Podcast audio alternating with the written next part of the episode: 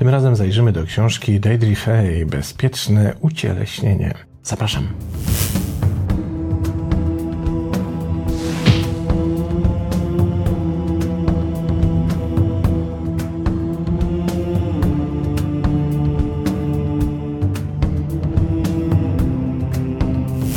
Jak zwykle na początek, najpierw spróbujemy dowiedzieć się, kim jest autorka książki. Ma ona za sobą dziesięciolecia doświadczenia w odkrywaniu skrzyżowania traumy i przywiązania, jogi i medytacji i uczy radykalnie pozytywnego podejścia do leczenia traumy. Stworzyła metodę BSC, umiejętności bezpiecznego ucieleśnienia, podstawę tej książki i podręcznika terapii o tej samej nazwie. Jest również współautorką książki o neurobiologicznych leczeniach dysocjacji traumatycznej. Była konsultantem Trauma Center, trenerką Instytutu Psychoterapii Sensomotorycznej w latach 2000-2008. Integruje współczesne modele uzdrawiania, w tym terapię skoncentrowaną na współczuciu, terapię wewnętrznej rodziny oraz swoje doświadczenie jako wykwalifikowana trenerka w zakresie Mindful Self-Compassion. Była również członkinią zarządu Towarzystwa Badań Traumy i Dysocjacji Nowej Anglii.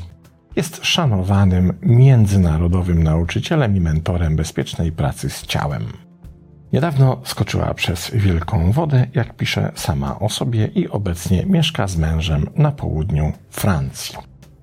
To zdaje się kolejna książka z nurtu który już gościł na łamach tego cyklu niewidzialnych książek, a mianowicie takiego nurtu, w którym coraz częściej słyszymy tezę jakby zaprzeczającą dokonaniom Kartezjusza i jego tezie o tym, że umysł i ciało to dwie różne rzeczy.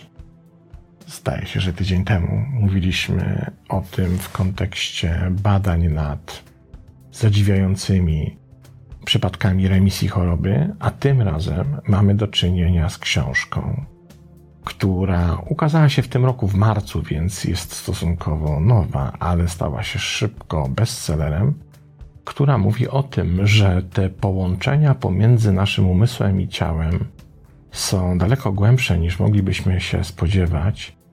I według autorki i jej wielu lat doświadczeń i pracy z ludźmi nasze nieprzepracowane, traumatyczne, negatywne emocje pojawiają się w ciele i zaczynają decydować o tym, jak to ciało zaczyna funkcjonować.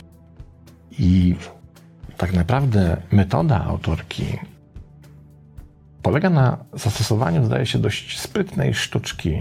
Otóż mówi ona, skoro traumy i nasze silne, negatywne przeżycia emocjonalne objawiają się w ciele w najprzeróżniejszy sposób, to być może uda się nam je pokonać, pracując również z ciałem, a nie tylko z samą głową.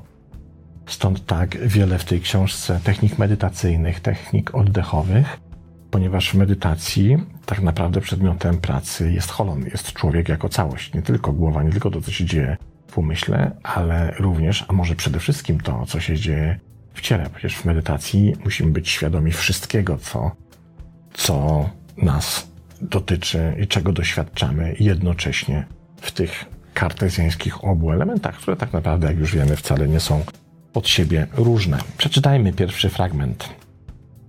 Traumatyczne przeżycia wpływają nie tylko na nasze umysły, emocje i systemy wierzeń, ale także na ciało. W momencie zagrożenia życia instynkty zwierzęcego mózgu mają pierwszeństwo przed refleksyjnym podejmowaniem decyzji, co pozwala nam uciekać, chować się za osłoną, chować się, walczyć lub kłócić, czekać, aż to się skończy. Cokolwiek nam najlepiej pomaga przetrwać. Na przykład wstyd w swojej intensywności jest wyrazem swoistego protestu.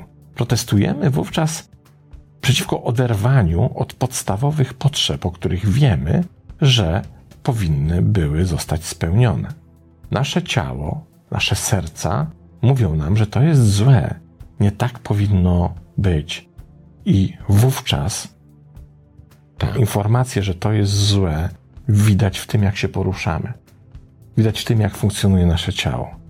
To tak jakby wraz z tym protestem dotyczącym wstydu w którym, jak pisze autorka, protestujemy przeciwko temu, że tak nie powinno być, że wstyd nie jest czymś naturalnym, jest rodzajem obcej emocji, która toczy nasz organizm jak pasożyt, to nasze ciało zatopione w tym wstydzie będzie reagowało napięciami, problemami, przeróżnymi skrzywieniami, dysfunkcjami, właśnie dlatego, że gdzieś u podstaw fundamentem tego stał się ten wstyd. A nasze ciało niejako uczestniczy w tym proteście. I zobaczcie teraz, jeśli spojrzymy na to dokładnie z tej perspektywy, to możemy zobaczyć, że to, co negatywnego dzieje się w naszych ciałach, kiedy mamy problem z poruszaniem się, kiedy mamy problem z aktywnością, kiedy mamy problem z takim wykorzystaniem stuprocentowym funkcjonalności naszych organizmów, naszych ciał, on bardzo często dotyczy tego, co w przódy zaszło w naszej głowie i nasze ciało uczestniczy w protestowaniu, a dzięki temu dostajemy przepotężną informację o to, coś się pojawiło na poziomie na przykład traumatycznego doświadczenia. I teraz to widać w moim ciele. Więc być może, kiedy popracuję z moim ciałem, to uda mi się przepracować tą traumę i odwrócić ten proces.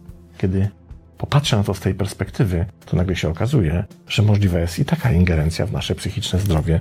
I bardzo dobrze, bo dobrych metod nigdy nie za wiele. Poczytajmy dalej. Bezpieczne ucieleśnienie, czyli ten efekt, o którym pisze autorka, następuje, gdy integrujemy świat zewnętrzny z naszym światem wewnętrznym.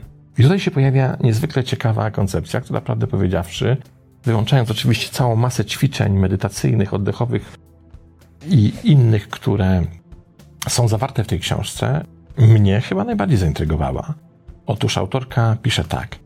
Istnieją dwie główne osie, które zapewniają tę integrację, niosąc całość dzięki połączeniu pomiędzy nimi. Kiedy łączymy się z ludźmi, wydarzeniami, okolicznościami w życiu, które wydarzają się w stosunku do nas w świecie zewnętrznym, czyli niejako poza nami, łączymy się na naszej osi poziomej. Nasze relacje z życiem łączą wówczas świat zewnętrzny z naszym światem wewnętrznym. To zewnętrzne połączenie łączy, czyli jest dokonywane, dokonuje się poprzez nasze ciało, zapewniając sposób na integrację w nas samych.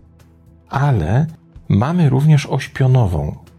W tej pionowej osi łączy się nasze psychologiczne ja z naszym ciałem zmysłowym, z naszym doświadczaniem sensorycznym. Autorka tutaj pisze o doświadczeniu serca. Otwierają się drzwi do naszej wewnętrznej mądrości i ostatecznie do połączeń poprzez ziemię, do świętych przejawów ugruntowanej rodzinnej mądrości, a także płynącej w górę przez kanał ciała, mądrości, która ma dostęp do jedności z jakąś większą od nas, być może i też boską energią. I w tej perspektywie tym punktem centralnym łączącym obydwie te osie jest serce. To tam właśnie, na poziomie serca, łączy się oś pionowa z osią poziomu, czyli tą, która się dzieje na wysokości serca, łączącą nas z zewnętrznym światem. I teraz zobaczcie, jak wiele wspólnego ma to z olbrzymią ilością tradycji i przekazów religijnych. Nie będę tym razem odwoływał się do wschodu. Zostańmy przy zachodzie, zostańmy przy chrześcijaństwie. Pamiętacie średniowieczne ikonografie, czy też średniowieczne obrazy, czy też późniejsze obrazy, na przykład postaci Chrystusa i w jaki sposób było rysowane na tych obrazach jego serce, to z serca biły promienie, prawda? To jest fascynujące, że w tak wielu różnych przekazach i w tak wielu różnych tradycjach znajdziemy tę przesłankę. Oto właśnie te średniowieczne ikonografie uzmysławiają nam, jak to działa. To jest właśnie, to są te promienie rozchodzące się z serca, czyli reprezentację osi poziomej, o której wspomina autorka. Niezwykle ciekawa koncepcja. Polecam tym samym książkę Iliany Ramirez, Częstotliwość serca pod redakcją mojej żony, bo tam znajdziecie wiele informacji na tym właśnie, jak ta energia serca, ta częstotliwość serca jest ważna i dominująca na przykład w naszych relacjach z innymi ludźmi. Właśnie w tym połączeniu ze światem zewnętrznym, którego doświadczamy. Przeczytajmy dalej. Kolejna fascynująca w moim przekonaniu kwestia. Kolejnym ważnym elementem jest świadomość, że w życiu istnieje naturalny rytm. Otwieramy się i zamykamy. Wszystko w życiu wznosi się i upada. Ten rytm płynie wszędzie, łącznie z naszym wewnętrznym światem. Przychodzimy na świat jako niemowlęta, dorastamy do nastolatków, dorosłych, a potem w końcu umieramy. W mniejszej skali pieśń zaczyna się, rozwija i kończy. Kiedy orientujemy się w tym naturalnym rytmie, rozpoznajemy, ile razy otwieramy się i w jaki sposób z tego otwarcia przechodzimy do zamykania. To jest rodzaj ruchu do przodu i jednocześnie następującego po nim ruchu do tyłu. Zobaczcie, nieprawdopodobna koncepcja, jakże stojąca w sprzeczności z tym, co tak często słyszymy. Musisz być cały czas otwarty. Musisz być cały czas nastawiony z takim rozprostowaniem do świata, taki zapraszający, otwarty na wszystko. Autorka mówi: Nie, nieprawda. Są chwile, w których potrzebujemy być otwarci, ale są też chwile, w których potrzebujemy być zamknięci. I dopiero wtedy jest równowaga, wtedy jest harmonia. Czasem powinniśmy przyjmować wszystko to, co świat nam oferuje, a czasem powinniśmy się zamknąć w naszej małej izdebce, jak to chcą hezychaści, i zatopić się w naszym wnętrzu. Nie wiem, czy pamiętacie, to chyba lata 90. Był taki wiersz, nie pamiętam już którego z poetów, być może chodziło o podsiadłe, który napisał taką strofę, chyba to brzmiało tak: Jestem dzisiaj w nastroju nieprzysiadalnym. I ta równowaga polega dokładnie na tym, żebyśmy pozwolili sobie na to, by czasem być w nastroju nieprzysiadalnym. Mamy do tego święte prawo. Czasem jesteśmy przysiadalni i zapraszamy do swojego świata innych ludzi i chcemy z nimi obcować, chcemy się z nimi dzielić, chcemy się z nimi wymieniać informacjami i energią. Czasem potrzebujemy zamknięcia w sobie i to jest ok. Przyzwolenie na to prowadza prawdziwą równowagę. Ale ta równowaga jest możliwa do osiągnięcia wtedy, kiedy jesteśmy w stanie w pełnym wymiarze zintegrować to, co w nas pionowe, czyli to połączenie naszej jaźni z naszym duchowym ja oraz to, co w nas poziome, czyli to świadome połączenie z zewnętrznym światem. Sytuacjami, wydarzeniami, ludźmi, tym, czego doświadczamy, tym, co nas otacza, i tak dalej, i tak. Fascynująca koncepcja równowagi, prawda, i harmonii, którą możemy dotknąć i której możemy doświadczyć właśnie w ćwiczeniach medytacyjnych proponowanych przez autorkę. Bardzo Wam tę książkę polecam. Ona w bardzo niezwykły sposób wiele rzeczy porządkuje w takiej wiedzy o nas samych, o tym, jak funkcjonujemy. I na koniec ostatni cytat. Co zrobić? Jak się zachować? Autorka pisze tak. A zatem utknąłeś we wzorcu. Nie czujesz się dobrze. W rzeczywistości czujesz się zepsuty, zepsuta? Słyszałeś czy słyszałaś, że wszyscy mamy szansę lub wybór, aby czuć się dobrze w każdej chwili, ale nie wiesz, jak to zrobić. Bo ten proces jest możliwy wówczas, gdy korzystamy ze swoistych punktów wyboru, które pozwalają nam wytyczyć nową ścieżkę. I te punkty wyboru znajdują się zarówno po stronie naszego otwarcia, jak i po stronie naszego zamknięcia.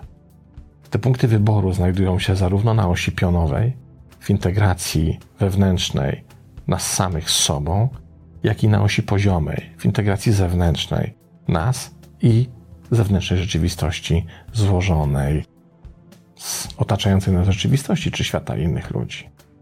I dopiero kiedy wykorzystamy wszystkie te punkty w pełnej harmonii, jesteśmy w stanie wytyczyć nową ścieżkę i nowy rodzaj funkcjonowania naszego umysłu i naszego ciała jako jednego wielkiego systemu, który jest spójny, jakby jednorodny, niepodzielny i który decyduje o tym, czy jesteśmy w stanie żyć świadomie i szczęśliwie.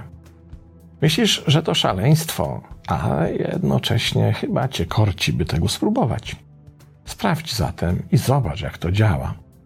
Celem jest znalezienie sposobu na lepsze samopoczucie, dokładnie tam, gdzie jesteś.